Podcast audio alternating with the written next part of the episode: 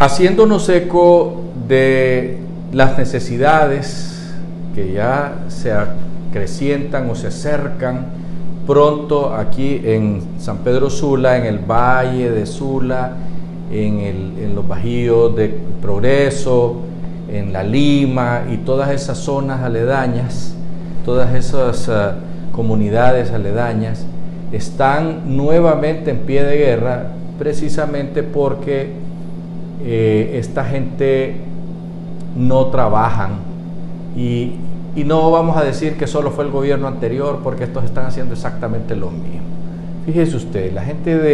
del Progreso, la gente de La Lima ya están en pie de guerra, en pie de lucha, porque no han trabajado absolutamente nada en tapar todas las brechas que tiene esos lugares donde se supone que ya deberían de estar arreglados, para evitar que cuando crezca el río Ulúa y el Chamelecón no vaya nuevamente a meterse a las casas de habitación de toda la gente en esa zona y en las zonas ganaderas, que se llevan las vaquillas,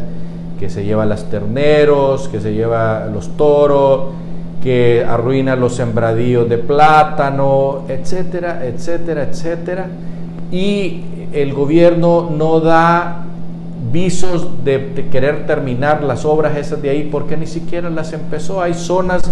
donde ellos se quejan que están igualitas a como las dejó la tormenta del año pasado. Por esa razón nosotros queremos hacer un llamado a la Presidenta de la República, que son tan diligentes para ciertas cosas como para estar pensando en Hugo Chávez, para estar pensando en Maduro, para estar pensando en la señora Kirchner, en Ortega y en Canel de allá de Cuba, todos los dictadores que se les pasa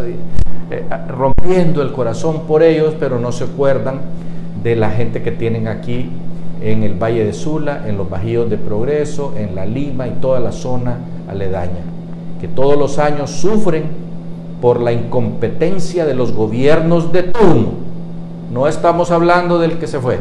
Ese también fue incompetente, y estos siguen iguales o tal vez peores, porque no se les ve el arranque.